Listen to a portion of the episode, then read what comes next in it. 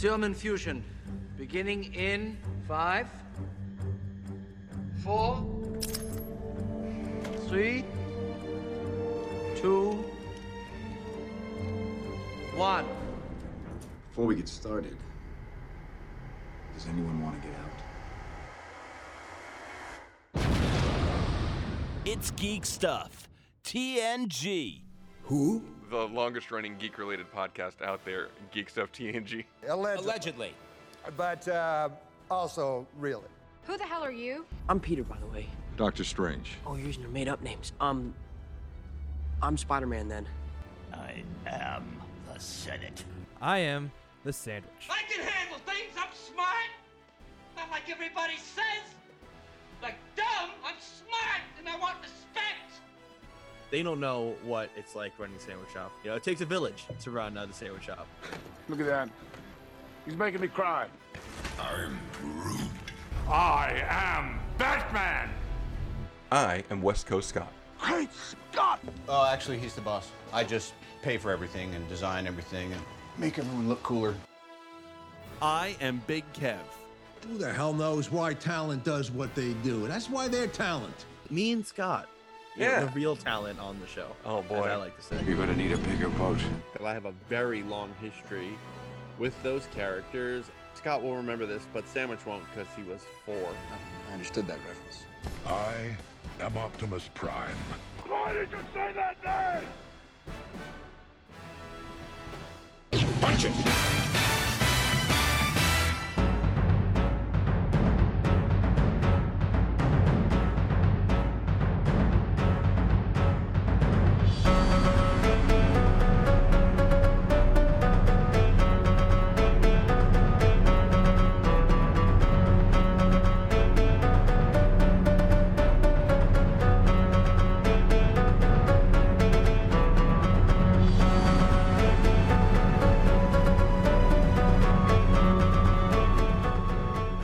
Where is the kid?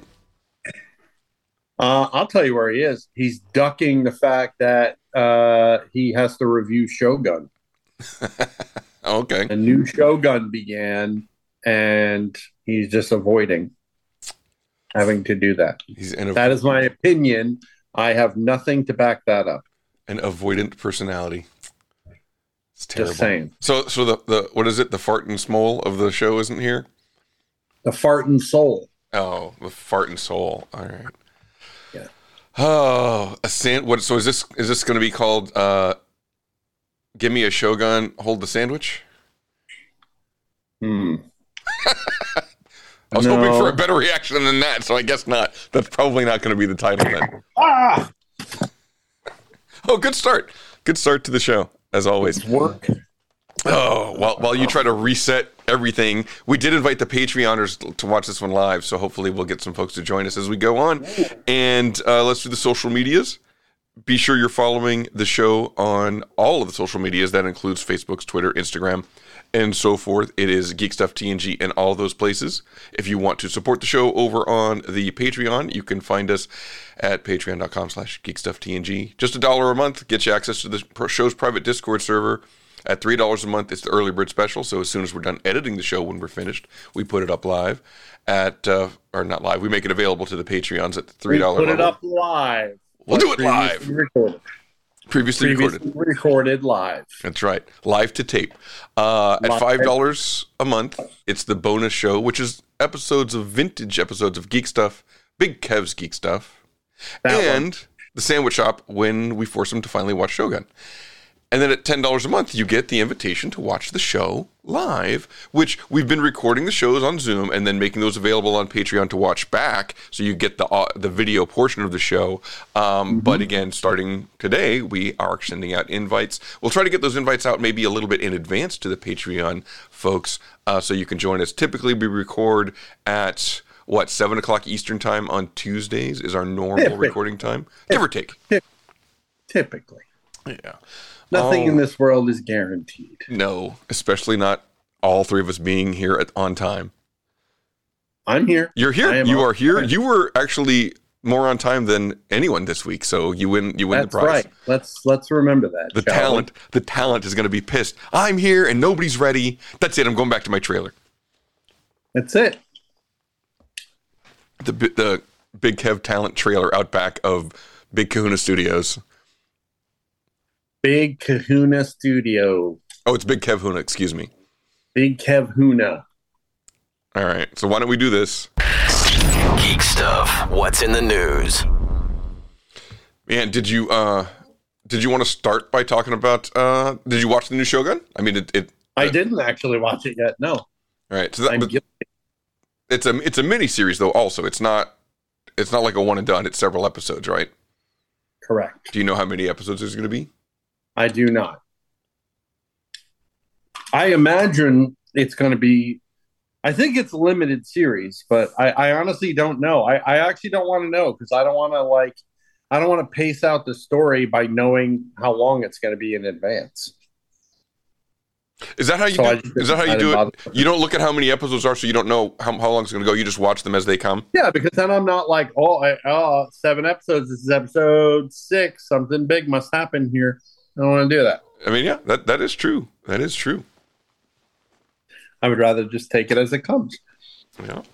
So when I get an opportunity, which will probably be later this evening, I will watch episode 1. Yeah, sounds good. So yeah, so you I guess you do know if you're watching it episode by episode, like, okay, this is a certain episode in the order. This is where the heel turn happens. This is where that gets revealed. You know, stuff like that. I would rather be surprised by that rather than just knowing. Or if you're watching Invincible, it's like, oh, this is episode 4. I'm gonna have to wait 6 months for the other 4 episodes in this season. Yeah, exactly. I mean, if I knew that kind of break was coming, yeah. I mean, yeah. I honestly, I probably would have just waited to watch them all in order.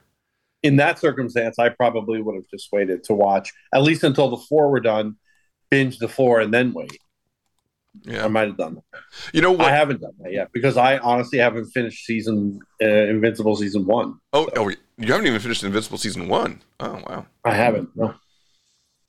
I mean, I definitely have enjoyed it. And even the Adam Eve special was really good as well. So you know, but like I said, I'm enjoying it so much that I was like super pissed that there was only 4 episodes. Like after waiting however long between the last season and this season, then it's just. It's like an appetizer, and then you're waiting for another 3 or 4 months. You know, Rick and Morty is on Hulu now, so like I couldn't watch the new shows because I don't have cable, and it wasn't available to stream until a little while later. So it is now available on Hulu. So I finally watched the latest season of Rick and Morty. You had watched the latest one, right, with the new voices? I did, yeah. The new season I really liked. Now, I mean, so I noticed, I mean, to me, it felt noticeable that there were a lot of episodes that Rick and Morty were almost pushed to the side and they followed other characters a little more. Do you think that that's just where they were going with the writing anyway, or did they do that a little more because they had some new voices and they wanted to listen? I think they're fleshing out the universe. I think it's a good thing to do. You know, yeah, no, there's a show that it made it a better show. Like. What was that? There's a show that you don't like that took that approach to developing even secondary and tertiary characters. But I think it was a more complete show as a result of that. So, which show is that I don't like? The Big Bang Theory. Oh. It's not that I don't like it. I watched it for, how many seasons was it on, 14? You don't have to defend yourself. I watched it for a long time, but it felt like it was the joke. At some point, it's like, oh, haha, Penny's an alcoholic. Haha, Sheldon's autistic. Like that's what it felt like the joke was. They never identified Sheldon as autistic. So that they could make fun of him being autistic by not... Because if they said he's autistic, then you're just making fun of a person. Yeah, but is it that he's autistic, or does he have OCD about a bunch of things? Either way. Okay, if he's got OCD, then you're making fun of somebody's mental illness. Okay, I don't agree with that assessment, but I don't think this is the point for us to argue. No, I know. I mean, again, I enjoyed the show for many seasons. I got tired of it. I'm not saying it was a bad show. I'm saying I got tired of it. The tertiary characters were fun. I loved the comic store owner, Stuart. Was that his name? Yeah, Stuart. Yeah. Yeah, but that's basically what I'm talking about. I'm talking about those circumstances. you know, where you know, that's a good show, an example of where they fleshed out a bunch of not only secondary characters, but tertiary characters as well. Stewart's probably a really great example of that. He's probably the best example of that, honestly, because they needed, you know, they gave his character closure also, and he is at best a tertiary character. So, yeah, but there are other ones as well. But I mean, that's I just think that's a good example of what we're talking about. We don't have to get into, you know, your feelings and opinions about the show. I thought it's a great show. It's one of my favorite shows. And I'll even say this: the episode where Howard went, I think he went to the space station, and he's, you know, and he keeps sending the video messages back to Bernadette, and like one of the lines was, "I ate a butterfly." I mean, like it just, I thought that was like, I thought he should have won an Emmy because his acting, and that was one of my favorite episodes. Helberg was amazing in the show. Yeah, doesn't get enough work. Yep. So okay, but in fairness, I don't think any of them need to work. Yeah, I mean, yeah. I, you know, it's funny. That thing will be in syndication forever. Yeah. Whatever the residuals are, I'm sure they're fine. Who's working other than Jim Parsons did a couple of like movie parts, but nothing, no leads. The only one that's really, really working lead wise out of that is Kaylee Cuoco. Yeah, she's working a lot. That, whatever that stewardess or airline, whatever flight attendant, right? Series. Well, I didn't watch it, but that one and Melissa Rauch, who, in my opinion, was a secondary character on at least half of that series, who played Bernadette. She is the star and producer of the Night Court remake. That's it. Simon Helberg. I know that he did one movie. I'm trying to remember what the name of it was. I think he played like a Russian in it or something like that. I don't remember what it was. But I heard he was very good in it. I don't think I've seen Raj, guy played Raj. I haven't seen him in anything. Kevin Sussman, who played Stewart that we were talking about earlier, I don't think I've seen him in anything. Kripke, I don't think I've seen him in anything. Christine Baranski. I got a picture with Kripke at LA Comic-Con one year. Christine Baranski, who played Leonard's mother, she always works. So I think her most recent thing was The Gilded Age, which was kind of, I think, kind of an American version of Downton Abbey. It was the same creator, I think. That's Marla May who, right? Marla May who? Yeah, Christine Baranski is Marla May who from Jim Carrey's How the Grinch Stole Christmas. And I find her extremely attractive as Marla May who. She looks fine as Christine Baranski, but I find her extremely attractive as Marla Mayhew. I've never seen Christine Baranski in anything that I didn't think she was amazing in. Oh, yeah, she's a great actress. The Birdcage. She played the kid's mother in The Birdcage. I mean, I've never seen Christine Baranski in anything that I didn't think she was amazing in. And that said, her role and her performance on Big Bang Theory was amazing. Also, the one who played Sheldon's mother was also from the Connors, from Roseanne. Sister. Yep. Yeah, I don't remember the actress's name. I'm really embarrassed. I don't remember the actress's name. What's really funny about that situation? I'm sure we've talked about it on the show. On the show, Young Sheldon, her real life daughter is playing the younger version of her Big Bang Theory character, Sheldon's mother. She's playing the younger version, her actual daughter, Laura Metcalf, is that it? Laurie Metcalf, yeah, that's her. Metcalf's daughter in real life is playing the younger version of Sheldon's mother in Young Sheldon, which is ending, by the way, and is a show I could never get into. I just couldn't get into it. Love the character. I've looked on YouTube, all the referential stuff to Big Bang Theory I've seen, but no interest. If they were to do a new series based on any of the characters moving forward, I would watch it. But I don't think backstories are the way to go with those characters, especially since Young Sheldon, I think in several instances, has contradicted the Big Bang Theory. So, oh yeah, maybe. That said, it was you have to expect at least some of that. I wouldn't allow it, but that's me. That's the way I would produce that show. I would not allow there to be anything that false represented something that happened in that they covered covered ground in The Big Bang Theory. Anyway, need a show Bible. How did we get on this? Something coverage characters, tertiary. Something? Yeah, we were talking about tertiary characters. Just while we're on those kind of the reboots and everything, I know we mentioned last time. You mentioned Melissa Rauch on the reboot of Night Court, and we said last time that John LaRoquette was kind of sad at first, but now he's really enjoying it. But and that was also where his character was, right? Wasn't Dan Fielding kind of in a depression as the show started, and comes back to work? Maybe I haven't watched it. Have you watched any of it? Kinda. Yeah. I watched most of the first season. I just watched the Roz episode. Okay. Yeah. And Marsha Warfield and Marsha Warfield and what's his name? Dan Fielding. John LaRoquette. Yeah. They're two of the only regulars I think that are left now, yeah. I think. And rumor has it that that Brent Spiner will do an episode as his character from the original show. Yeah. Which is interesting. I think it was Bob Wheeler, I think is the name of the character. The Wheelers. If they get that actress back who played his wife, and that'd be really funny. Yeah. But I think that would be really funny, really interesting.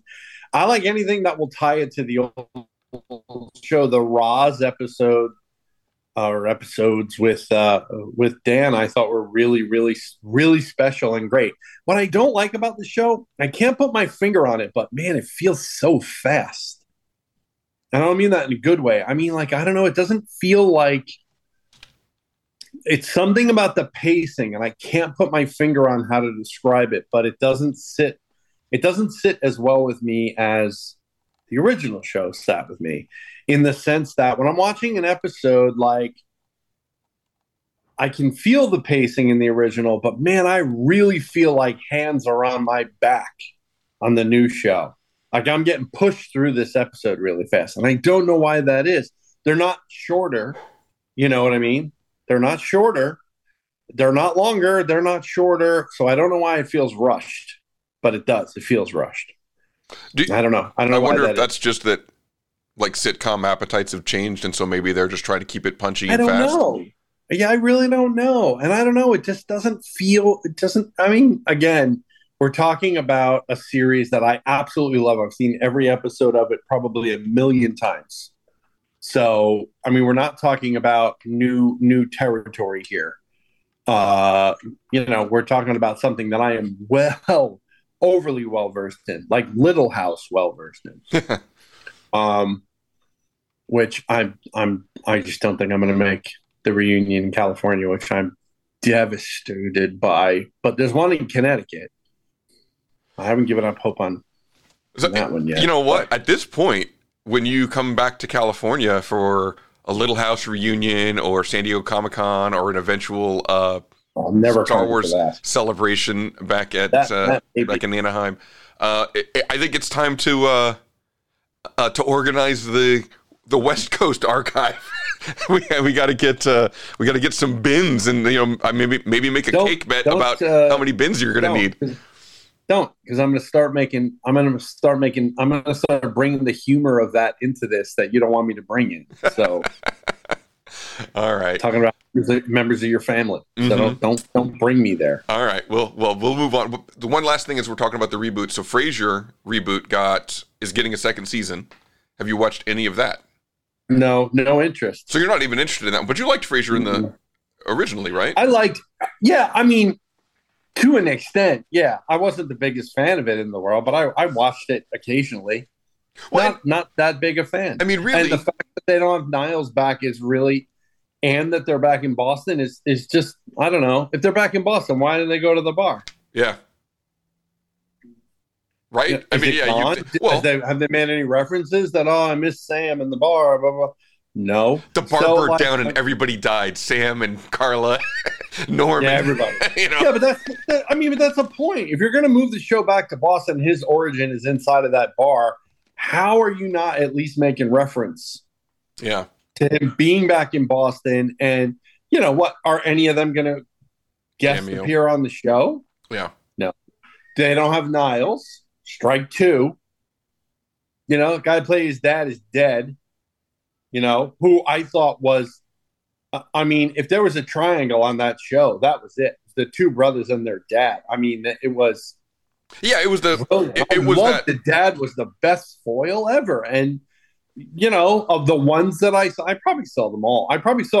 But I don't know that I saw them all. But that said, the formula isn't there. And the formula with Frederick, is it? His son? Yes. And has Baby New Earth been on there yet? Baby New Earth? I think she has, but I'm not sure. I haven't watched it, so I don't know. But you're right. But it doesn't have the formula. It's not that. I watched one, two, and I just the dynamic didn't catch me at all. Yeah, you know, I love the character. I've loved the character since Cheers. I liked the show. I liked, you know, the outings and so on.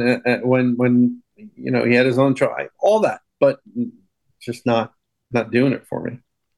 Yeah. Anyway. Yeah. Oh no, I get it. And I apparently have so much shit to watch: Shogun, Invincible, and God knows there's 100 other things that I've been putting off watching that I have. I've watched a new True Detective. I've heard really good things about that. I know. I'm dying to watch that, but I haven't done it. So you know, I gotta start. I gotta stop watching shows that I love and just. You know, as you know, I did a Sopranos rewatch. And before that, I did a House rewatch. And then, you know, I'm kind of accidentally sliding into a Big Bang Theory rewatch, only because I have it on in the background when I do other things.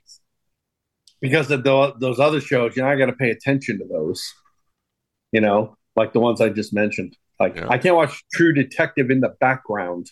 Right. You know, I can't watch stuff that I haven't seen in the background. I'm 100% with you. That is probably one of the biggest barriers is that, for you know, everybody is on a time crunch. I don't have a lot of time, especially, you know, in my life with family obligations and podcast obligations. Yeah.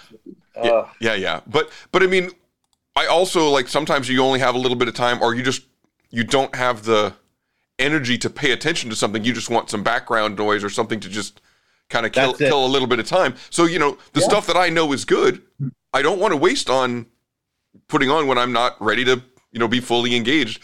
And so then good stuff gets put off. And then eventually you're just like, oh, that's like so far behind. Too much good stuff. I'll give you an example. You know, when The Man in the High Castle came out, I'm like, oh, that sounds really cool. I really want to watch that. And then, I mean, how many years ago did that come out, right? So I never did watch it. At this point, I don't see me coming back around and going, oh, I'm going to sit down and watch The Man in the High Castle now. You know, it's like, I'm going to be the guy that goes, it's news to me. I was in the hospital.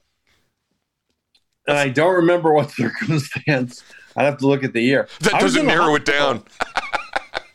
What's that? That doesn't narrow it down quite enough. Oh, let's see. I know. I was in the hospital for time. I don't remember. I probably was in there for 2 weeks, maybe something like that. And that's when I watched The Man in the High Castle or whatever it was. I think I had watched all of it that had occurred up until that point, but I don't think I watched anything after that. Yeah. I honestly don't even remember. If I did it, I'd have to rewatch the whole thing and pay attention. So right. I that's on my list too. I mean, it's way the fuck down on my list, but it's on there. Yeah. You know, another one like that was Narcos, right? That looked really good, and I really wanted to watch that. But there's a lot of subtitles, and like, yeah, you can't be zoning out when you got to read, right? So that one, that's another one that's just going to be real tough. So like, there's a bunch. You know, I didn't finish Miss Marvel yet. Yeah, it was. You know, was good. I didn't finish that. You know, like I mean, I finished Echo because it was interesting, and Miss Marvel's kind of blah. What else? Yeah, I just noticed that last night when we were looking for something to watch. I'm like, oh yeah, I haven't watched Echo yet. So Echo I like. I love Echo, but I liked it. I don't think it has, with all due respect, no pun intended. You'll get this when you watch it. I don't think it has legs. I don't think she has legs as a character. With all due respect, no pun intended. Oh, is that a mild spoiler? Out of context spoiler? I can't tell you. Are we gonna have spider-legged Echo come back like Darth Maul? I can't tell you. All right. Hey, I went out to the theater last night. That it was date night in the Paiday family household, and I went to. Too bad. If I was there, I'd have taken someone on a date. Yeah. And we went to see Getaway Gals. No, it's Drive Away Dolls. We went to see Drive Away Dolls, the Ethan Coen movie.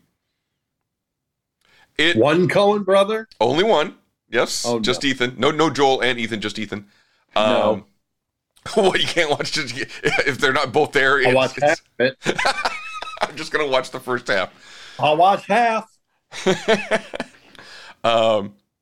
I really enjoyed it. I mean, it just had all the things you would want from a dialogue heavy caper film. No, I mean, a middle and an end. It had a beginning, a middle, and an end. It had characters. It had plot. Who picked this movie? Is the new Godzilla not playing near you?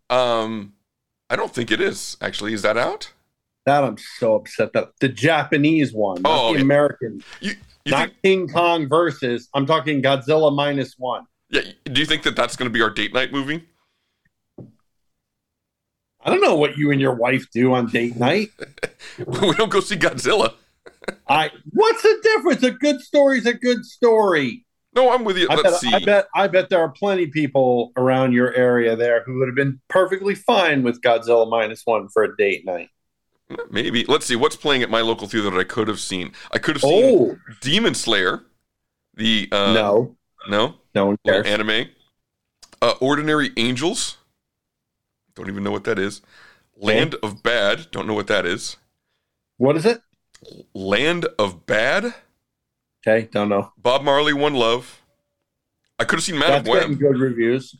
Madam Web could have wasted my 2 hours of my 117 minutes. Been awesome. I literally saw a video of the spoiler final scene in the movie, and the audience, and it's not a funny moment. The audience in the theater is straight out laughing at the screen. What's the moment? I don't give a shit about spoiling this. Go ahead. So no one's going to see it anyway. In the end of the movie, apparently, Madam Web is in a hospital bed, and she's blind, and she's sitting there with the three, spider women, and the nurse comes in and says, "Are all these people family?" And she goes, "Yes, they're my family." And the audience just cracked up because it's just so corny and dumb, and nobody cared about any people at that point. So. That was it. That was the big moment. I feel like that's the final line of the movie. Yes. Listen. It's ultimately stupid because Sony has no idea who their audience is. Right. No idea who their audience is, because if they did, there would be no Dakota Fanning, Madam Web, and there would have just been Sydney Sweeney doing a Spider-Woman movie. Right, which at this point can't happen because Madam Web was so atrocious. Like, if they would have even... Correct. I mean, again, they should have taken... It's like everything. It's like Morbius. You're not gonna save Morbius. He's done as a film character. Yeah. You're not gonna... I mean, you might save Venom for one more movie, but that's gonna be it. And it's not going to have Spider-Man in it, so I don't even know what the hell they're going to do. I think, and the only thing that saves Venom, because they're not great movies, is that they're comedies. So it gets to be a little stupid because it's a comedy. Venom is a really popular character with or without Spider-Man. Whereas Morbius is like, why the fuck did they make this movie? True. So you got the popularity of the character, and you got the strength of Tom Hardy, and you got that it can be a funny movie on purpose as opposed to funny... accidentally, like Madam Web. Those are the advantages to Venom. I think, unfortunately, if it's good or bad, Kraven will go the same route. As why did they make this? They're trying to make Kraven an anti-hero. Why? They're never going to cross that character with Spider-Man. I mean, unless Sony is just planning this amazing Tom Holland 4th Spider-Man movie where he crosses over with all his shitty Sony cousins I can't imagine that they have any use for it. They're literally throwing shit against the wall and seeing what sticks. They don't know their audience. The reason Marvel films are successful, or were, in my opinion, is because at least one factor is not to mention the fact that they're well written, which again, Madam Web is getting slaughtered for writing. Not only are they well written, but they're interconnected. It's a created shared universe, and there's no indication. Well, there's very little indication that any of that occurs. You know, the biggest indication of that was Michael Keaton at the end or whatever part of that shit show Morbius movie. He shows up and goes, "Hey, Doc," or whatever the fuck he says. You know, because will they have that moment with Kraven? They may. They clearly had no tie-in moment in Madam Web. Not that you'd want one, because you can at least say, "Oh, that's its own universe." You know, I haven't heard. Is there any ties between that movie and Spider-Man? Did they mention Spider-Man? Did they mention anything about any MCU or other Sony characters or anything like that? I haven't heard a single mention that occurred. If that's the case, they can cut it loose. They can cut it loose, and they can grab Sydney Sweeney and stick her back in the hot Spider-Woman outfit, and they can do anything they want with her because multiverse. You know, universe, the one that Sydney Sweeney Spider-Woman comes from, there's no Madam Web or the other Spider Girls, whatever they are. Yeah, and so Sony, that's the solution, right? And Sony doesn't have a streaming platform, right? They just license it out, and they prefer that model, right? They make money just selling the licensing to stuff, so they could create a Sydney Sweeney Spider-Woman series, anything, and lower the stakes, make it a show, and then if Disney wants to put it on Disney Plus, they license it to them. If they don't, sell it to Amazon, sell it to Netflix. You could get the horny male audience viewership for sure if you put Sydney Sweeney in the spider suit for a TV show. If you put her in the spider suit for like 3 minutes.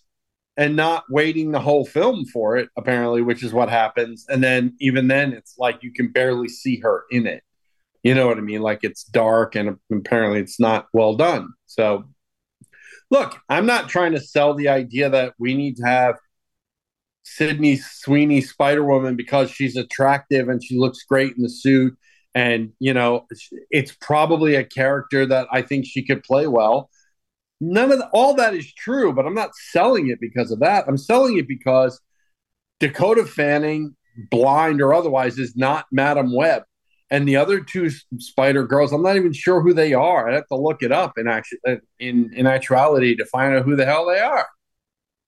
Oh, and it also took place like in 2000, and like the early 2000s was the time that it's set. Did you hear that part? Even worse. And even worse. And Ben Parker is a character in this. Oh, okay. Well, there's the tie-in then, right? Yeah. That Ben Parker is a character. And how is that? How is Uncle Ben the tie-in to this? Uncle Ben's the tie-in. But that would mean that Sydney Sweeney Spider-Woman is 20 years older than Peter Parker. Which is, again, it's another... you know what it is? You know what it is? It's... It's the Joker movie. Yep. It's the Joaquin Phoenix Joker movie. That's what it is. Except this movie is funnier than the one about the Joker. But it's the same idea, which is that it can be a standalone universe. They never have to do another one. They can literally cut it loose. But they can take what they want from it, like, again, Sydney, from purely a look perspective based on the original look of the character that we're talking about before anybody gets their britches in a bunch, purely based on the look of the character, that particular look of the character, Sydney Sweeney as Spider-Woman is something that could be explored further without all the minutia that is everyone else in that movie. That's what I say. Yeah. I think that I think you're right. And with that, we will bring this episode. Without sandwich, we just can't do it. We're running out of time. Do we have other news? We're running out of time. We just got started. Yeah. Short one. Oh, all right. Can't go along without the kid. Did you hear? We don't have sandwich here to complain about me playing video games or me collecting toys or me having expectations of his responsibilities for things that he committed to do for the show and isn't doing. You know, we don't have to talk about any of that. It's like half the show. All right. Well, then let's talk about the cancel corner. Did you hear Pauly Shore? First of all, he's getting sued for alleged violent assault at the Comedy Store in Los Angeles. Oh, I didn't hear that. And he's also pissed off Richard Simmons by playing him in a movie. And Richard Simmons didn't like. He looks just like Richard Simmons did 20 years ago. Oh, yeah, I know. I don't know if that's good. I mean, you know, is that a compliment for Richard Simmons or a slam on Pauly Shore? I'm not sure where to go with that one. I'm really not. And then because I mean, the film wasn't released. I think Richard Simmons is trying to block its release. Richard Simmons also hasn't been seen in public in a decade. Yeah. Is it a biopic on Richard Simmons? Or is it just a part? Is it a biopic about Richard Simmons? Or is it just, okay. Yeah. I think that's the nature of why he's, why Richard Simmons is suing, I think. I don't know. 100%. I don't know. So we have to wait till Richard Simmons shuffles off this mortal coil, then re-release it? I guess. I don't know about the assault. That I didn't hear about. The other part of it I heard about, and it's not unexpected, all things considered. Yeah. And then, what's his name? Zachery Ty Bryan. Who is that? He is he's the eldest or middle brother on Home Improvement. Correct. Arrested for DUI. I think in my neighborhood. I think he was down here. Is he the middle or is he the oldest? He was the oldest because the middle one is the. Oh, yeah, that kid's got tons of problems. Is the Lion King, right? No, that's the middle one. Yeah, the middle one. Not the little one. The middle. He's the middle one. Yeah. Oh, wait a minute. The guy who got arrested is the middle one? No. God damn. Zachery Ty Bryan is the oldest son. Hold on, I'm looking. Zachery Taylor Bryan? Mm-hmm. No. Zachery Ty Bryan. Zachery Taylor is some other person. Zachery Taylor was president of the United States. Yeah. Zachery Ty Bryan. Yeah. He's the eldest. Yes, as I said. And he got arrested out in the Palm Springs area. 42 years old, DUI. Oh, boy. Oh, boy. Oh, boy. Yeah. We mentioned, I think we mentioned last week that Danny Masterson got moved to a minimum security facility in San Luis Obispo. Have you been out to visit yet? No, I haven't. That's not too far from me either. I love San Luis Obispo, but I'm not going to go visit Danny Masterson. Gerard Depardieu has a fourth sexual assault complaint against him. So they're stacking up for him. And Mr. Marilyn Manson now owes nearly $500,000 to the defendants in his sexual assault case. So which one? It just says the defendants' lawyers, but it's the one with who's the one from Westworld? Yeah, is it her? Yeah. What is her name? Evan Rachel Wood. Evan Rachel Wood. But I always want to call her Rachel Evan Wood. I can never get her name right. Evan Rachel Wood. Yeah. $500,000. Yep. After failed claims. So maybe he'll put out some new music so he can try to make some money. Maybe license one of his movies, his songs to a film, so he can get it back on Spotify and he can make a few life to a movie. That's what he should do. Biopic. Did you see? Did you like what's her name? Amy Winehouse. I mean, I thought she had a tremendous talent, but I wasn't like a fan or anything. Yeah, well, there's a biopic about her coming out. I saw the preview for it last night. Who's playing her? I don't know. I don't know who's playing her. I could look it up, I suppose. No, I'll look it up. Okay. It looked interesting. I just feel like she was so young. She had one album, and then she's gone. I'm like, you know, did she have that much impact? She was very strong voice. It's a great album, but I'm like, do we need a biopic about her? I don't know. Maybe when I watch it, maybe the story is, you know, worthy of a whole film. But I just think that's kind of interesting. But I also feel like her family wasn't hugely supportive of the biopic. I'm looking now to see if they were supportive. God darn it.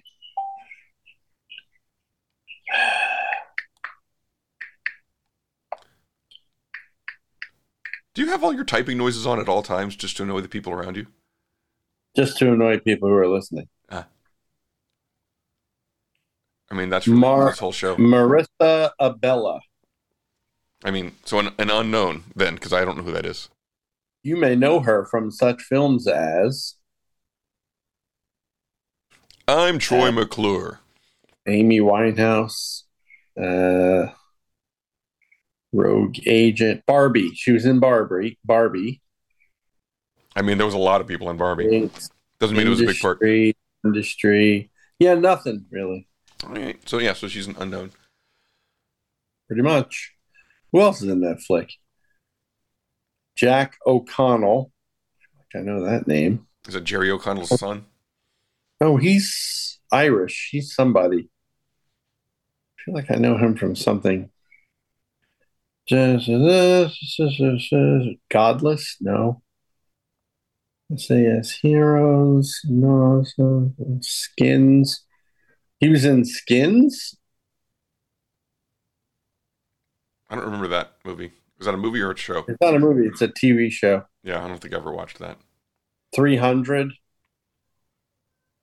Rise of the Empire. He was in the 300 sequel. The Man with the Iron Heart. A lot of European flicks. Yep. All right. So he's an unknown in America, too. Yeah. What about Dune? Is Dune 2 going to play on the island? No. Probably not. You don't think he'll get out there? No, I mean, I have to fly to Oahu. Oh my gosh! I think I'll be over there. I think I might be over there for something, so I might check that out. I'm checking right now to see. Yeah, I don't know if I went to see the first one. Did I watch the first one in the theater? I don't think I did. I think I waited for. Oh no, that was one where they released it like very quickly onto. I watched it in the theater. Yeah. No, but I feel like Dune 1 came out on streaming like really quickly. That was like still kind of in the pandemic time frame. So I currently like we have One Love, the Marley movie. Nice. Till at least March 7th. Oh yeah, I wonder if they would bring Dune after that. And it doesn't say what's coming after. Yeah, probably not Dune. Yeah, well, Denis Villeneuve is going to be directing Jake Gyllenhaal and HB. It's Denis Villeneuve. You don't think he's Denis? Isn't it Denis? Because he's French. Denis Villeneuve. Like the Louvre. Going to be directing Jake Gyllenhaal. Yeah, in an HBO miniseries called The Sun. Oh, I thought it was in the real Roadhouse remake. Roadhouse. Is that Jake Gyllenhaal? It is Jake Gyllenhaal. Yeah. That's coming out soon, right? I think so. Maybe out already. I'm not sure. I mean, I don't have interest in watching that. What? Yeah, what I kind of do in the way that one slows down to see a car wreck. That's it. Like, why would you need to remake Roadhouse? Like, you can make a different movie about a bouncer, but I mean, why? You can't come up with any other bouncer stories. You have to remake the one bouncer movie there was. Classics are remade all the time, sir. Roadhouse is a classic. Yeah, classic B movie, but a classic. Yeah, I remember at the depths of my depression when I was feeling very sorry for myself, Roadhouse was on I was in the hospital and Roadhouse was on, and I Roadhouse, and I remember my tweet that said, "What if in the movie of your life, in the if in the Roadhouse movie of your life, you're Sam Elliott. That was my tweet when I was feeling sorry for myself in the hospital. So it's the only line that I clearly remember from the movie too, is when he first pulls up, he goes, "The double douche." The double douche. Oh, I just saw the scene from Tombstone today where Billy Bob Thornton, comes out with a shotgun, and that's Doc. Just, I know you was back in town. Yeah, exactly. And yeah, Johnny, I forgot you were there. That's exactly it. So leave that shotgun. Just leave it. And he just walks away. I mean, yeah. There's not a part of that movie that I don't, A, know by heart, and B, absolutely love. Not one part of that movie. Yeah. I think I watched that scene. Smoke wagon and see what happens. Yeah. Get her pistol and go to work. It's such a great scene of a bully who's actually a coward, right? Nobody had ever stood up to him before, so he was running the show. And then when somebody who actually isn't scared of him shows up, he has nothing, and it's great. I mean, it really plays out so well on the screen. Are you gonna do something, or are you gonna just stand there and bleed? Yeah, I didn't think so. All right, youngster, out you go. Grabs him by the ear. And then I love that he just goes right into the bartender. Wow, what's his name? Oh, I can't remember his name. Shit.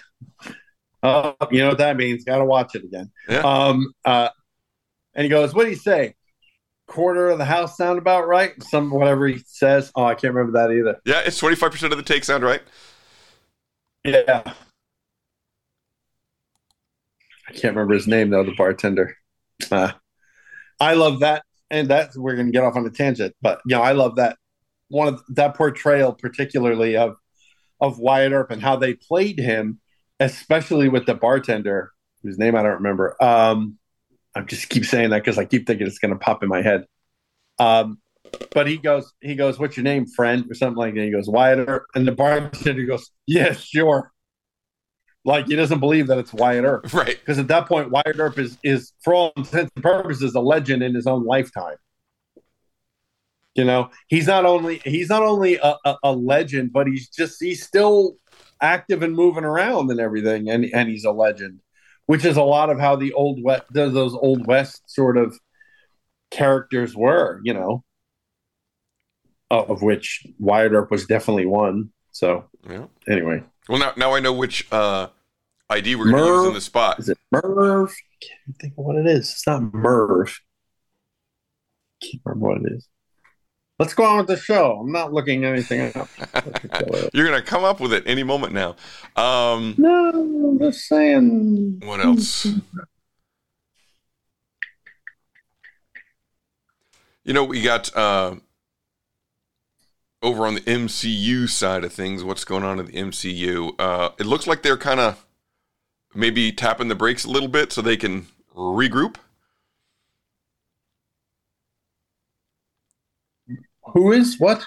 The MCU, Disney, so they officially announced that it's no longer Avengers Kang Dynasty, right? So correct. They're bailing on Kang, which honestly, I think closure is. I think Ant-Man and the Quantumverse. I think Ant-Man Quantumania. I think was closure enough on that character. Well, I think anyway.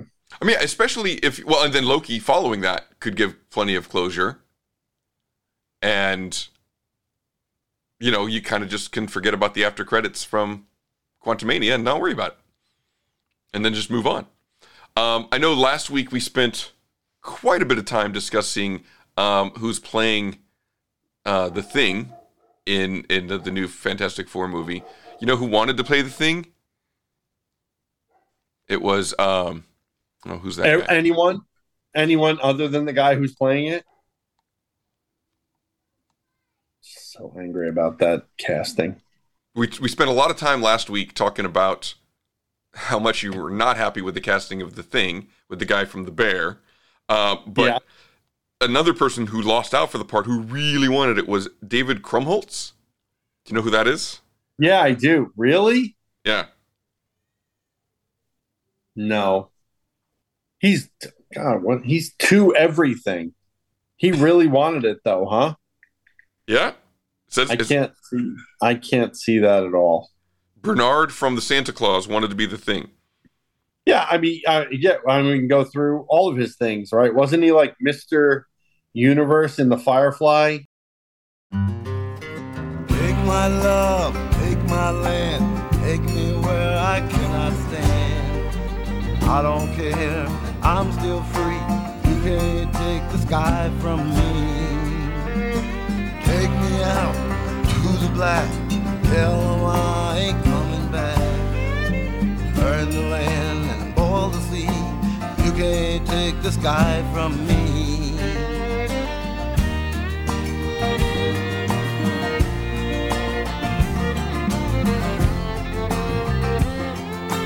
There's no place I can be since I found serenity, but you can't take the sky from me. TV show? Oh, yeah. Oh, God damn it. We'll have to put it in post. I mean, really, this guy? Right. Look, this guy? That guy wanted to be the Thing? He wanted to be. He was already a thing. So you know who he wants to be? Who now? He wants to be Mole Man, since they can't make him the Thing. I mean, that I see that more than anything else. Yeah. I don't think he's getting that either, but, you know, I can see that. Yeah, look, I can see that. Yeah, but he's a big comics and Marvel fan, so he's trying to get himself into the MCU. Please, I'll do it for free. Please. Yeah.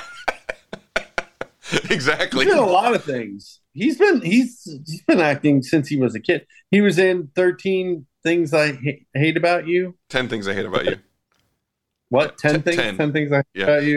That was the fourth one of the trilogy. It was 10 Things I Hate About You, then 11 Things I Hate About You, then 12, 13. Fourth one in the series. 10 Things I Hate About You. He was in, what's that other one? Slums of Beverly Hills.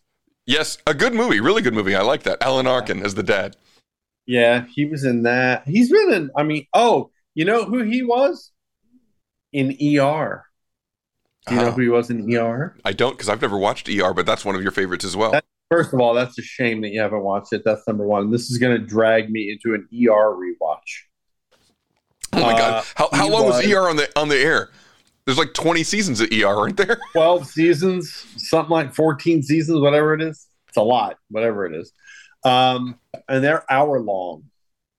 So there goes me catching up on anything. He played. Now, let me see if my ER knowledge is still front of mind enough to remember the character name. Sobricki was the last name. Paul Sobricki. Look it up. You can check it. He played Paul Sobricki. He was a law student who had his first he is a schizophrenic. He had his first schizophrenic break, and he was in the ER. And he stabs in a dark room. He stabs Carter in the back.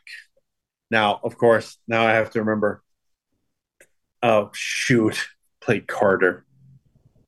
So that's Noah Wiley. Noah Wiley, yeah, he stabs Noah Wiley in the back. He stabs, what's her name? Lucy Knight. Portrayed by, I think is it Kelly Green? Or am I thinking Kerry Green? Because I had a crush when I was younger. Lucy Knight was the character's name. And it's one of my favorite, the episode following that is one of my favorite episodes. So he wasn't a regular. He was a one episode character. Actually, two episodes, because they brought him back. They brought David Krumholtz's character, Paul Sobricki, and his wife, Mrs. Sobricki, like a year later, or maybe a year and a half later. They brought him back. that character goes back to the ER because he has like an accident, and like Carter, Noah Wiley confronts him, and it's very, very. You stabbed me in the back. I don't know what Noah Wiley sounds like, so he did stab him in the back, but I can't remember. And as a result, Lucy Knight. I don't care if I'm spoiling it. It's 100 years ago. Lucy Knight's the character of Lucy Knight died, played by God. What the fuck is her name? She died as a result. Lucy Knight, ER. All right, so there were 15 seasons of ER. Kelly Martin. Yeah, Kelly Martin. 15 seasons, of course there is. So Kelly Martin, so her character Lucy Knight died as a result of that stabbing. And Kelly Martin lost the job. So there you go. She lost it, or if it was planned or what. But in any event, man, there's a lot of people in there. There you go. David Krumholz, the complete filmography. All right. And with that, before we go to break, let's do some ER trivia with Mr. Big Kev, because it's one of his favorite shows of all time. How many times did Anthony Edwards appear shirtless in ER? 0. Okay. How many times did he appear shirtless in Top Gun? He's the only one that didn't appear shirtless in Top Gun, so he must have a horrific chest. Okay. I guess. Oh. Who was in the most episodes of ER? Who was in the most episodes, like character-wise? Yeah. Which character was in the most episodes out of the 15 seasons? It's probably one of the nurses. Halle.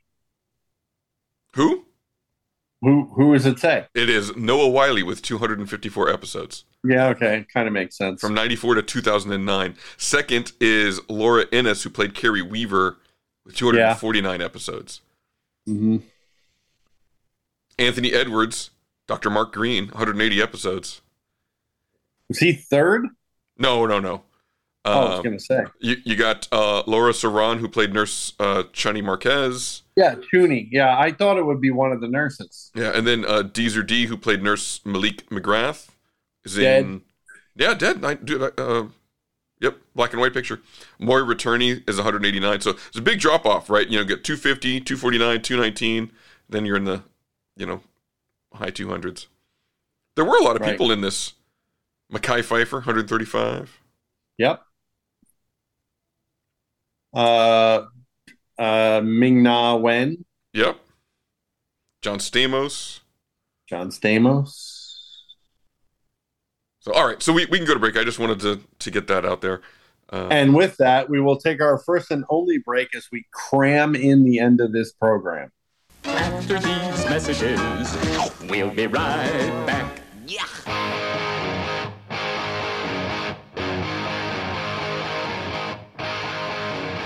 We need to get the word out that the listeners can be involved with Geek Stuff TNG directly by using our GVM line 201-730-2547. Maybe we could use our seductive voices? Huh? Our what? All right, here. Let's read these lines in our most seductive voices, like this. Hey there. We want you to be a part of Geek Stuff TNG with your questions and your comments. Oh! That's right. We want you to tell us what's on your mind. What we are doing that you like. So call us on the GVM line, 201-730-2547, and you may hear yourself on an upcoming episode of Geek Stuff TNG. Wow. What? Okay, here we go. I'm James Hatton. And I'm Podcast Rob. And we're the Something Something Cast. We're a pop culture podcast that chats about movies, comics, TV, music, video games, and a whole lot more. Check us out at our home at somethingcast.com. and also on iTunes, Stitcher, Google Podcasts, and other fine podcatchers as well. Proud members of Hashtag Podern Family and ACPN, the Art, Comedy, and Pop Culture Podcast Network. Okay, here we go. Hey, Geek Stuff listeners. It's West Coast Scott here. Did you know I do a podcast with my lovely wife? Say hi, Brittany. Hi. Tell them about our podcast. We do a weekly podcast where we talk about travel, conventions, Disneyland, and our growing family. It's called The Piecast because we got married on Pi Day, and it's available wherever you find your podcasts. You can also follow us on social media. At Pi Day Family. And my new Twitter handle is at Pi Day Scott. Check us out. What's up? This is Mikey T, host of the Failing Hollywood podcast. I'm just a guy who plays with props behind the scenes. On our show, we have guests who also work behind the scenes, and we joke around, we drop names, we tell real on-set stories. We even play some film games, only on the Failing Hollywood podcast, found wherever podcasts can be found. Build your own X-Wing. Luke Skywalker's legendary Red 5 starfighter from the Star Wars saga. The X-Wing is recreated in stunning detail in a massive 1/18 scale and comes complete with remote-activated working lights, R2-D2, motorized wings, removable hyperdrive opening cockpit, and a magazine full of fascinating facts, plus an amazing step-by-step assembly guide. You will also receive a free binder, power pack, and bookends, model space. And now, another classic Geek Stuff ID. Forgive me if I don't shake hands. Hi, it's Val Kilmer from the movie Tombstone. You're listening to Big Kev's Geek Stuff. Isn't that a daisy? And he really is big. What an ugly thing to say.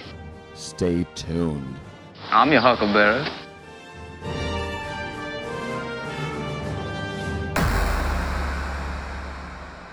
Geek Stuff TNG. Live from the Sandwich Shop, Pi Day Productions in sunny Southern California and Big Kev Una Studios, it's Geek Stuff TNG. During our commercial break, you heard from our amazing sponsor, BuildXWing.com. This model is in 1/18 scale, making it the only fully scaled, fully detailed X-Wing ever made for use with your 3 3/4 Star Wars action figures. This X-Wing features many amazing details, like the proton torpedo bay, working engine lights, and a light-up R2-D2. You can add your own boops, bops, and beeps. The S-foil is open to attack position. The laser cannons simulate firing, and the engine lights power up, all by remote control. We recommend you take them up on their premium offer. You get 1/18 scale hangar accessories to create a detailed display of your X-Wing, including crates, tanks, personnel transporter, landing lamps, fuel pump, ladder, as well as several static figures, including ground crew members, and even Luke Skywalker himself. When you sign up for your subscription each month, in addition to your parts of the model, you'll get 4 full-color magazines featuring instructions for the parts you've received, fascinating articles about the original models used in the movies, and more. You can collect these great source materials in a free binder, which you'll receive as part of your subscription. As a fan of collectibles, you may have seen models like this online or at shows or conventions, and I don't need to tell you, the price tag can be quite high. The genius of this system is that you're paying a little each month, as well as having fun putting it together yourself. You can check out more info over at BuildXWing.com or reach them by phone at 877-544-6779. Check them out today. Here you go. Okay, now I'm doing it. That's a good way to start the commercial, with the crunch of a lovely parm crisp. That's right. No Geek Stuff TNG would be complete without parm crisp snack mix. Parm crisps are full of all the nutrients you need and the wonderful flavors you have come to love and know, like parm. Crisp.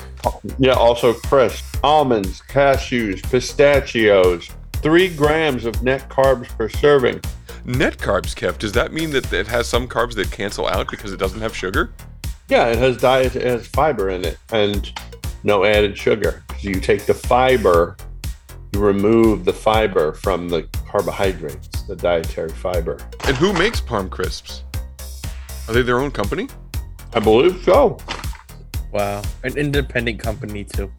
Looking at their website, ParmCrisps.com, it says, our original blend of Parm Crisps, you can get an everything tub, an original pouch, you can get the ranch snack mix pouch, or sour cream and onion pouch. What's your favorite, Kev? I'm too sour cream and onion. What was that? I like the original. I like the original, but the ranch one is fine, too. I'd like to try sour cream and onion. It's probably very good.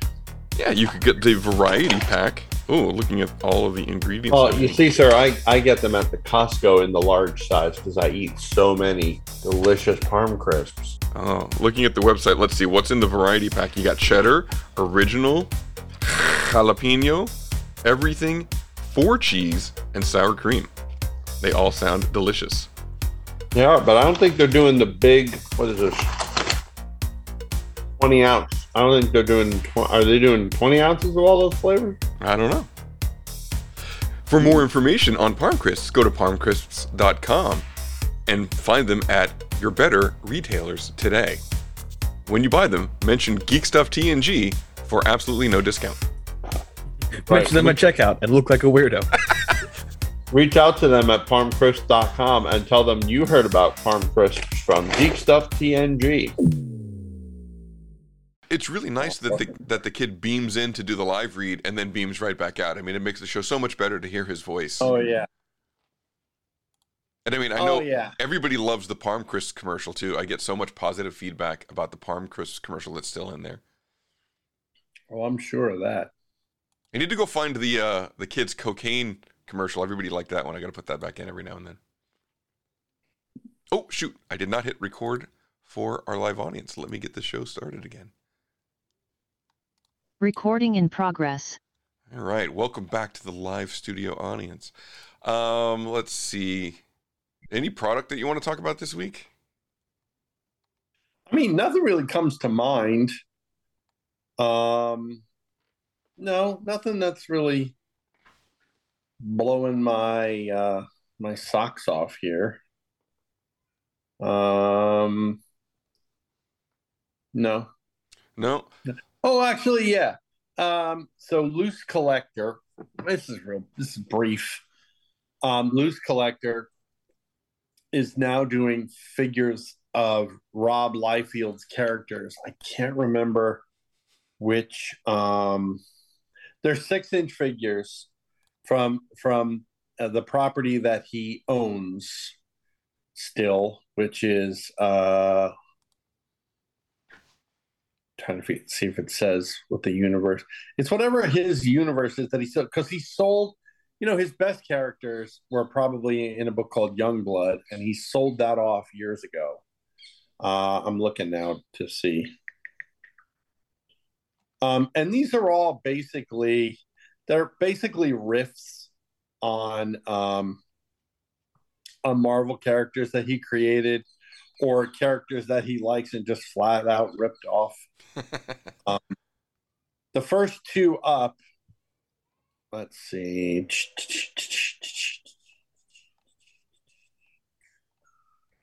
So the figures that come from Loose Collector is known.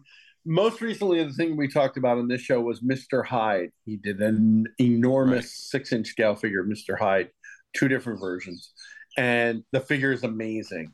And the Loose Collector has now, which is the name of the company, has now gone into an agreement with Rob Liefeld. I'm looking now.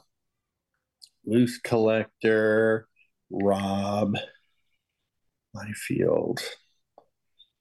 This is Extreme. Rob Liefeld's Extreme Universe. Couldn't open that one. This is so the first two characters are going to be Blood Wolf, which is basically a loose riff of I mean, he is Lobo from DC. And Cabot Stone, who kind of looks like Cable a little bit. He kind of looks like a bunch of different. He like a little bit Cable, a little bit Shatterstar, you know, really humongous, muscled up characters, big, huge guns, lots of pouches all over. I mean, you know, that's Liefeld's. 90s, isn't that Liefeld's signature? Pouches. Yeah, the pouches look. That's definitely his signature. So they're coming from Loose Collector. They're 6-inch figures. They're $75 a pop. Holy no one's buying these toys. Yeah, no one is buying these toys. Only the real extremists are going to buy these toys, and I can't even imagine somebody doing that.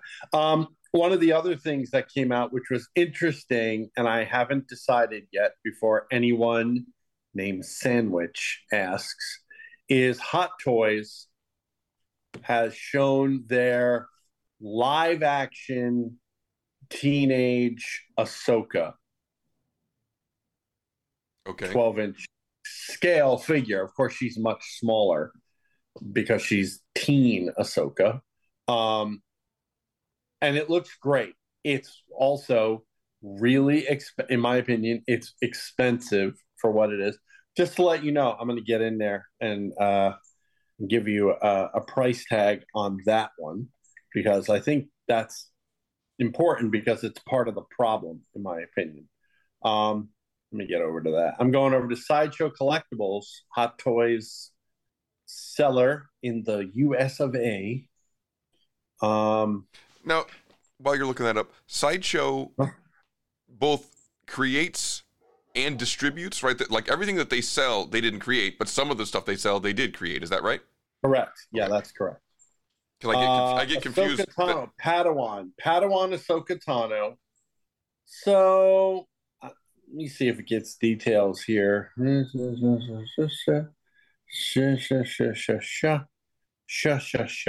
It doesn't give her height, but based on, you know, size comparison. Oh, there it is. She is 10.6 inches tall. Oh, so in a 12-inch line. In a 12-inch line, which makes sense. Because that is about how...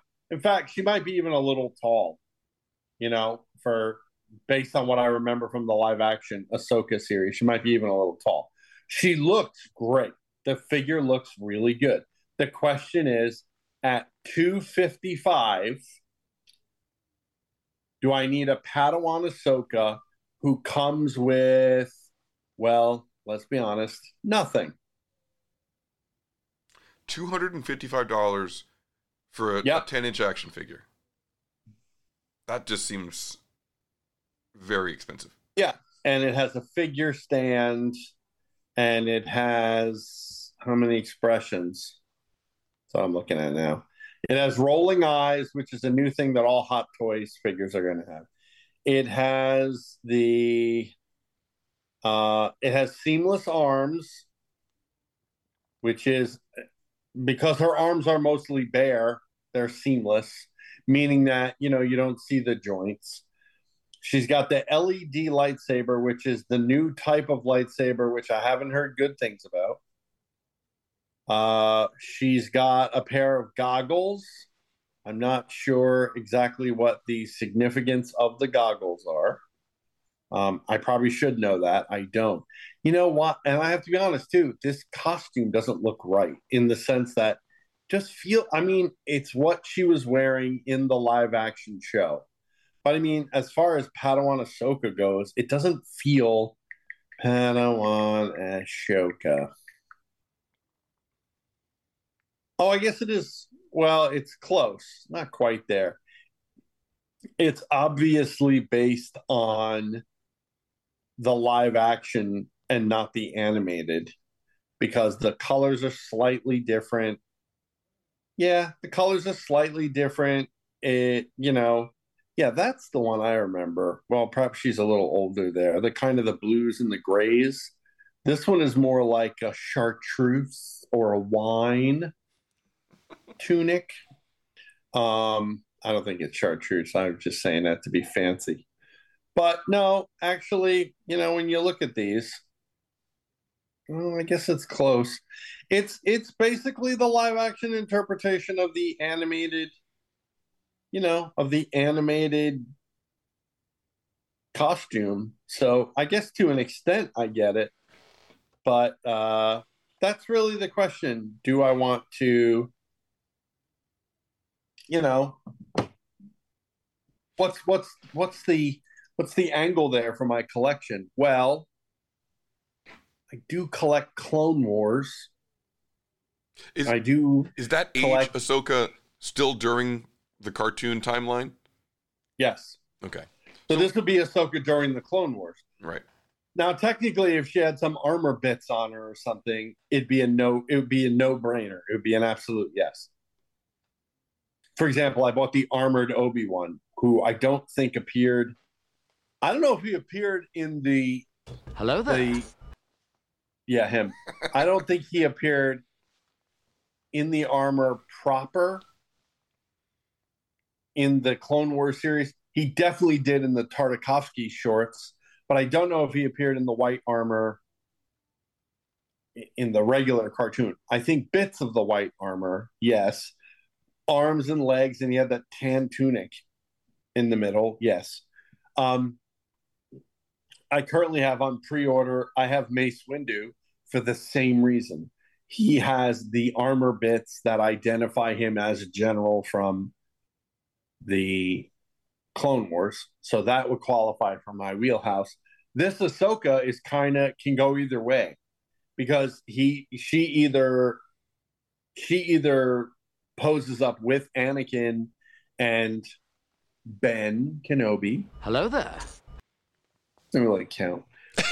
If she either displays well with them, or I don't need her, and I have a feeling she probably will display well. But then the question is, what am I not getting to get that? Kinda, not really. It's so not usually my. Let me ask this: Clone Wars, a big event in the galaxy, yes? Yeah. How come two of the most famous generals, Anakin Skywalker and Obi-Wan Kenobi. Hello there. Hello there. And Luke Skywalker doesn't realize that he's got the same last name as one of the most famous generals from the Clone Wars? Well, there's time enough removed. 16 years? And there's that other thing, too, the suspension of disbelief. All right. 16 years? That's a debatable point. How old is Luke? I don't know. How old is Luke? How old's Obi-Wan? Hello there. I mean, yeah, that Tatooine sun really ages you if you go from Ewan McGregor to. That's what I mean. I mean, it's a real sort of point of contention. Yeah. So. All right, we don't need to get into that. I have a. So question. that was announced. I think that was announced since we last did a show. Mm. Let's see. Sideshow also announced. Now, this one I am interested in. Sideshow also announced. Oh, I'm getting it. A Pennywise 6th scale figure. But why is it a big deal? Well, because it's not the movie. It's the Tim Curry Pennywise. Ooh. From the miniseries. That Pennywise I really liked. I'm not saying I didn't like the other one. I did, but not to the point of where I'm like, You know, if you're going to get that, and get it autographed, you're going to have to move quick. Tim Curry ain't doing so hot these days. Yeah, I know. I'm not looking to get it autographed. You know, what would he sign? His leg? You know, not an autograph item. Wait, you wouldn't keep it in the box and get the box autographed? No. Oh, all right. That's okay. So I have that question. I kind of texted a little bit about this. Okay. Carrie Elways is coming to a screening of The Princess Bride. Crap! When is that? I think it's in May. Oh, good. I have time. Yeah, you have a little time. And so I sprung for the VIP experience with the meet and greet before. So I don't know how to share a picture with you because I have a picture of me and Carrie Elways from the book tour. All right. Well, yeah, get that out to me. I'll get that signed for... Do you want me to bring... No, I don't want it signed. I'd much rather a toy. I get signed toys. Do you want me to bring the cardboard cutout of Big Kev with me to the event and take pictures with Carrie Elways? We need to get the life-size cardboard cutout. Have you watched the interview that I did with him that's on YouTube still? I have not recently. I'll have to go back and watch it. You really should. You really, really should. And you should have it queued up on your phone and say, I'm the producer of this guy's show. Do you remember this guy? Because I interviewed him then, but I've met him twice since and reminded him who I was. Because he looks like in that interview that he wants to stab me in the throat. I literally say during that, I'm like, you look like you want to stab me in the throat. And he's like, really? Mm-hmm. You know, like it's so awkward. That was also, you know what that also was? Oh, no, that wasn't. I was about to say that was the 3D joke. That was not the 3D joke. That was what's his name? That was the creator of The Walking Dead. Who did that joke with the room? Yeah, Robert Kirkman. We were in a room that was called the room number was 3D, right? And there was a big 3D sort of thing on the back of the wall. And when we first set up the shot, we were standing in front of it. And I said, well, I just want everyone to know that this interview will be conducted in, and we set it up with Robert Kirkman. We both opened up at the same moment and we go in fabulous 3D. And it just says 3D. And we were both just like, and I was like, yeah, that didn't work. Shut up, Tim. That would be producer Tim. At the time, was he producer Tim? I can't remember what his nickname, production Tim. That was it. So anyway, yeah. No, but the Carrie Elways one, yeah, he looks like he wants to stab me in the throat. So, I'm going to have to find that and put some posts. So, okay, so I have my Princess Bride, Man in Black, Buttercup, Figure. and Inigo. Figures. They're all still in the box. You got to say it like it's a McFarlane toy, so you have to say it like McFarlane. Yeah, a figure. You get the comic book, you get the figure. You saw Liefeld making fun of him, right? With his, I'm going to put it in a 4-pack, a 5-pack, a 6-pack. Yeah, you got to just buy all these. They got different heads and everything. Yeah. Yeah. but so. Oh, yeah. So my question is, I literally just kind of made space in a room so that I can display my Princess Bride figures and some other stuff, my Dungeons and Dragons figures. I was making space to do it, but now I'm like, so do I keep one in the box and get the box signed? Do I open it and have him sign the figure? Now, hold on. Yeah. Did you have to get rid of a kid for this? No.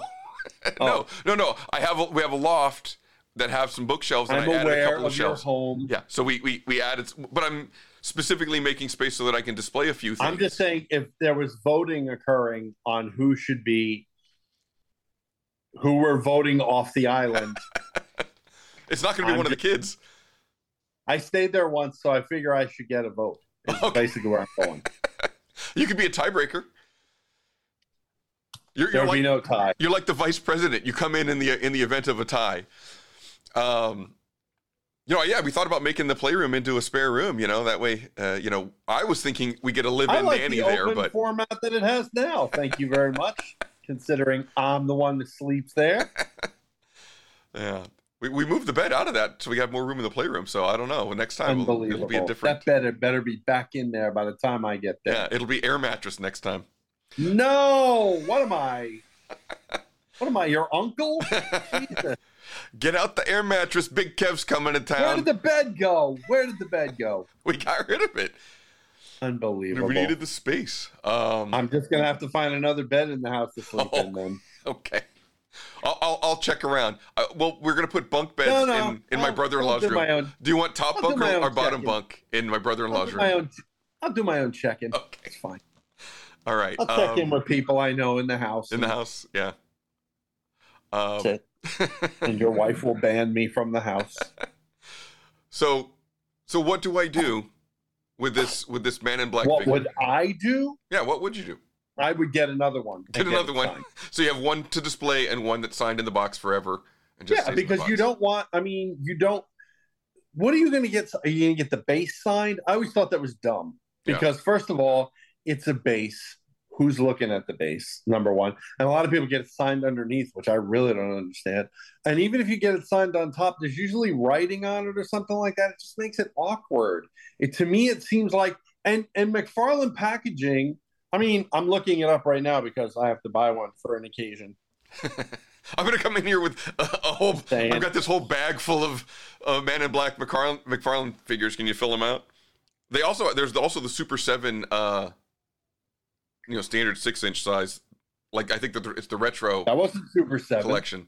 They didn't do the retro collection of it? That wasn't Super 7? The retro collection. Oh, you mean the reaction. The little reaction. Yeah. They might have. I wouldn't do that. I would rather, I'd either have the NECA, which is really hard to get, or I would have the McFarlane, which is probably easy to get. I'm looking it up right now. Yeah, I have to decide. Did I get? I don't think I got the Andre. You know, I don't think I got the Fezzik figure, and I didn't get. There are two Fezzik figures. There's basically two of everything. Yeah, there was the bloodied, second series the bloodied. Was everything was basically the entire series for series one, Redeco and Fazzini. Right. And that was it. They're not doing any more. Wesley McFarlane figure. Get the Get a four pack. Yeah. So, I mean, honestly, I'm looking at it now and it's absolutely perfect. The packaging. It's perfect to get signed. I mean, look, it's got all of that. Now, this is me. I get it signed right on the plastic. You know, and look at the area by the sword, by this area down here. Yeah. You got all that area where you can sign. He could sign that in black and it would probably look fine. But, you know, I think, honestly, with it being lit the way that it is from behind like that with the light background, you could probably, honestly, you could probably have him do any color and be fine with it. And plus, also, you have two choices. You know, you have the regular one, and you also got, you know, beat up. You got this one. Did you get this one? I didn't. I just got the one because I was going to just display, you know, the sword fight scene, right? My favorite scene from the movie. So yeah. No, honestly, yeah. I'm now going to debate whether I get the full costume one or the injured one or both, and send them to you. And then I have my copy of the... They're clearance everywhere. Yeah. I'm sure if you look, you could find them for dirt. Amazon. Well, I'll have to get on there and get one. So, yeah, I agree, but then it's just... I'm looking right now. Amazon, $19, $20. I guess, though, you know, wherever I put the display, I can have the signed box one in the back. On the wall. And then the other figures just out and on display. But yeah. I am excited. Like, I literally, that is my actual favorite film, Princess Bride, right? So I'm excited. It's going to be a fun opportunity. And again, I think that I'm taking your advice to heart, doing the meet and greet. No, you know, you said, you know, these people aren't going to be around forever. If you get the opportunity, you know, go say hello to them, do the meet and greet, right? It's like, so going to watch the Q&A would have been fun. But I'm doing the VIP experience to do the actual meet and greet because I think that it will be a very memorable, important event for me because it's my favorite movie. I'm really looking forward to it. Look, series 2, Buttercup in the blue dress, $12.85. Fazzini, $18.98. Are these on Amazon or where are you looking? Yeah, they're on Amazon. Wesley. Dread Pirate Roberts Wesley, $20. I'm looking for the rest. Princess Bride. And you see, this is what goes into getting signed figures. You know what I mean? Is you going in and doing the research. McFarlane Fezzik with the cloak, Megafig is $30. But I feel like originally he was $50. Inigo Montoya, bloody Inigo, is $14.69. Oh my God. Bloody Wesley is $10. So guess what's coming your way? Both of them. And how many do you think he's going to sign? Yeah, I don't know. I don't know how these things work. I'm making sure you got enough stuff with you. That's all. I got it just in case. Yeah. So the Super 7. Yeah. Super 7 Fezzik is $20. Now, oh, how about this? That's the rinky dink one. Ugh. What about the who makes this? Is it NECA? The NECA one was really good. NECA Wesley figure. I'm looking on Amazon to see if anyone has it. NECA Wesley. I mean, I'm just going out on a limb here. I'm guessing Princess Bride. I'm guessing here. Well, yeah, I see a Princess Bride Wesley Private Roberts Master Series 1/6 scale action figure for $222.95. And it 1/6 scale is a 12-inch. Yep. Yeah. And it says I have that one. It's sold by Man of Action Figures. Yeah, that's just a website. But I mean, that was what you call it did that. Quantum Mechanics did that. Okay. QMX. Oh, okay. It's a QMX figure from a while back. I'm looking on eBay now. eBay. NECA Wesley.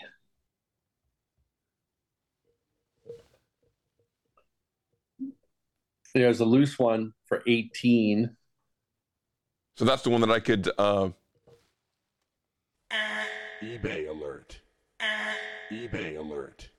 That's the one that I could display then, right? You get the open one to display, and then you keep the one that I bought in the box.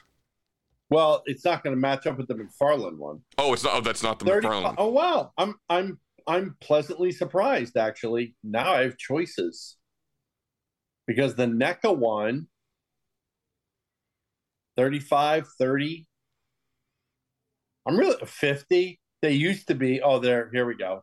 $50, $80, $108. Stupid. These people are dumb. $64, $100. Wow. Yeah, I mean, I had one choice.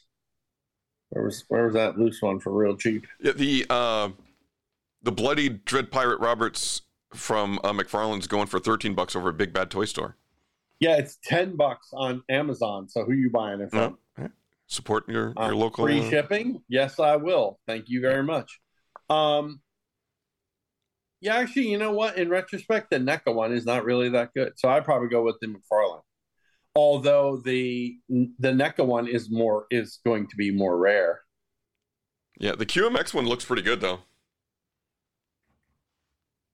I feel like I have that one. I feel like I got it on a Black Friday deal for some ungodly amount of money, like $70 or something. I think. I don't even know, to be honest. I'd have to look. But, NECA one isn't that expensive. That's not one that you get signed though. My opinion, you don't get a 12-inch figure. There are people who get the base signed on 12-inch if it has a base. Oh, because you're saying that a 12-inch figure like that has to be displayed, whereas the other one, it's okay to keep, better to keep it in the box. You're displaying the packaging. Yeah. You know what I mean? Yeah, this NECA one. I mean, again, this NECA one would be a good one to get autographed as well. Based on its rarity, I would say it's a good one to get autographed. But honestly, at $10 and $20, I'd rather pop for $30 and get two than pay, let's call it $35 to $50 to $70 for one, even though it's a little bit more rare. It's also more durable because that's that closed plastic shell packaging. Yeah. So that one's going to be more durable. So it's very likely to come to you in really good shape. That's the other issue, is what kind of shape are these things going to arrive in? And at that point, you also have to resign yourself to, if you have not given yourself enough time to get a replacement, You have resigned yourself to whatever, you know, whatever it is you get, you get. I have figures that are packaged, signed packages that are not as nice as I'd like them to be. But I also, that was what I got. I did not have the opportunity to get a replacement. And so therefore I went with what I had. Right. And your Apollo Creed is not signed. Is that correct? I don't have an Apollo Creed because the one I wanted would have been the Rocky series from the people who did WWE before Mattel. I can't remember who that was. Oh. Anyway, yeah, no, it would have been that one, which was a great toy. Probably, I think they did 2 or 3. I'd have taken any of them. I'd have really liked one from Rocky or Rocky 2, but the one from Rocky 4 was fine also. The one with the American trunks was really good.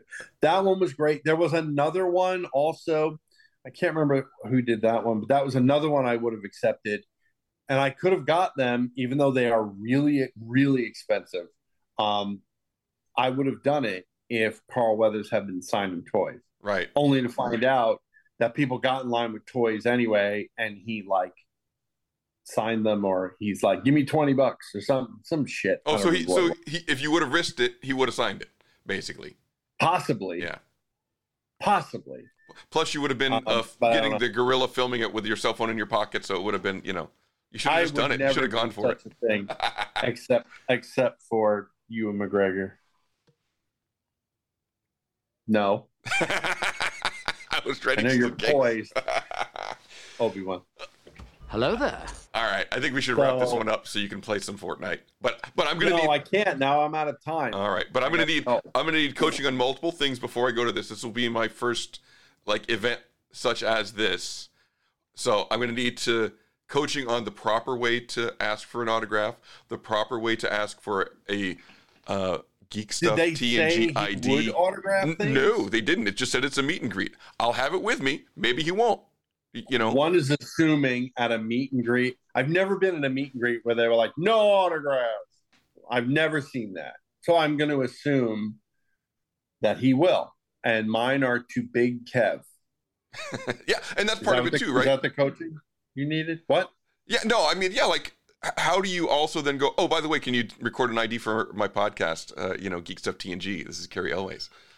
You have to feel that out. We'll talk about that. Yeah, that's what I'm saying. I need coaching. I need a little. You have to feel that. Don't we have one from him? Maybe. I feel like we do. Well, I mean, if you interviewed him, there probably is one.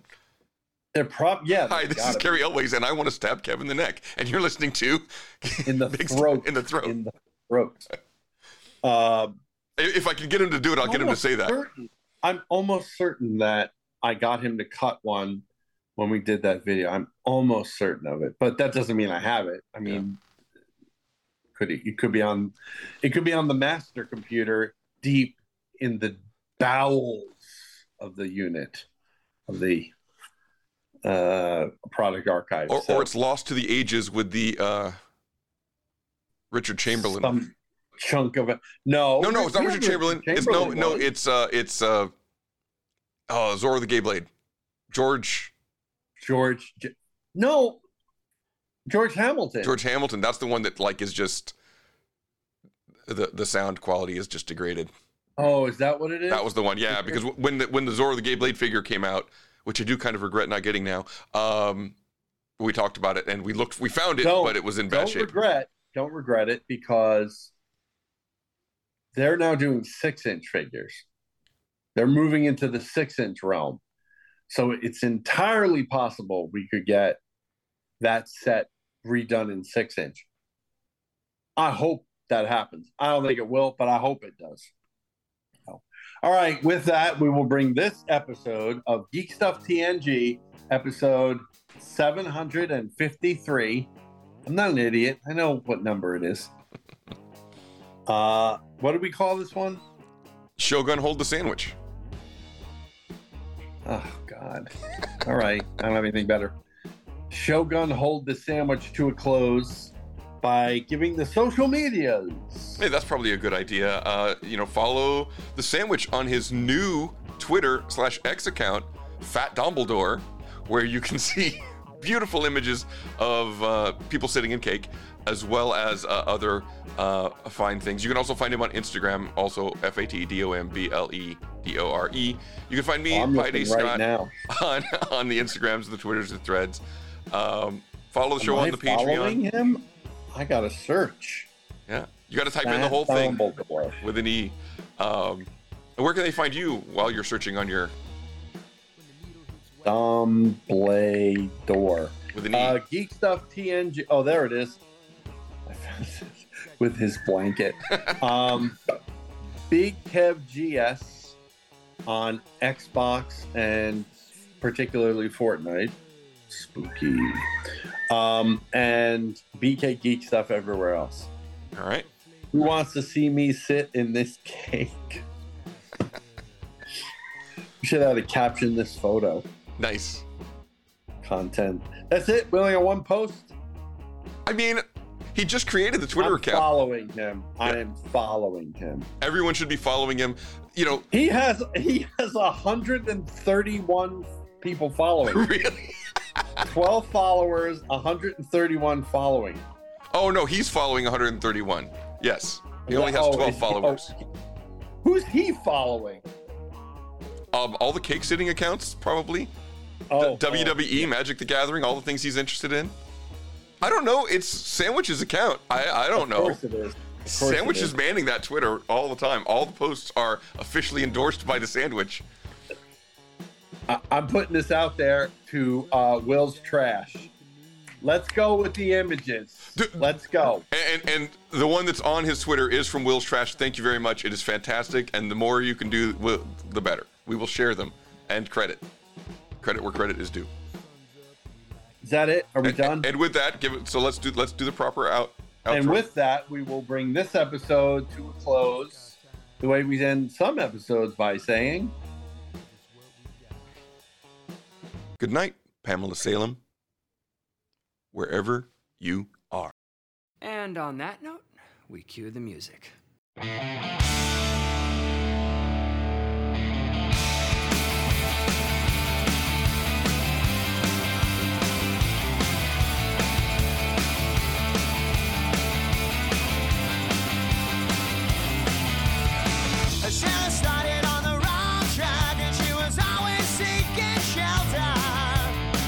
Johnny was an insomniac, and no one loved him more than Sarah.